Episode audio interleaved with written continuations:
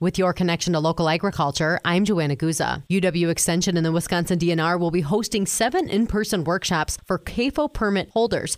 The first workshop will start on January 29th, and the last workshop will be February 13th. And these are all at different locations across Wisconsin. I talked with one of the organizers, Kevin Erb, with UW Extension. He shares what will be covered. So, for the most part, the programs are in common across all of the seven locations we have. So, all the sites we're going to be talking about what's involved in a high quality nutrient management plan, what are the little things that sometimes cause yellow flags that if we just document things properly, they're not going to be a problem. We're going to have a couple of farmers and agronomists talking in a panel discussion about, you know, here's the types of things that we're doing to make things easier to improve communication. We're going to do a short series of presentations on some of the more technical engineering things, um, such as if you've got shallow bedrock in an area, how does that impact the siting and the design of manure storage? We're going to talk a little bit about emergency response planning. So if I've got a fertilizer spill, diesel spill, how should that be handled?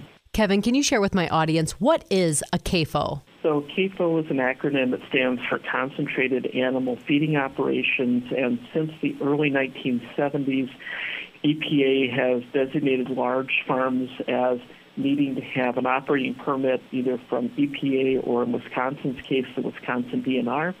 And that really for beef and dairy operations means that you have more than a million pounds of livestock combining the heifers, the young stock, the milking herd, the steers, everything together under a single management at the farm. That was Kevin Erb with UW Extension. They're going to be hosting seven in person workshops for CAFO permitting. You can see a full list on our website. And that's your connection to agriculture. I'm Joanna Guza.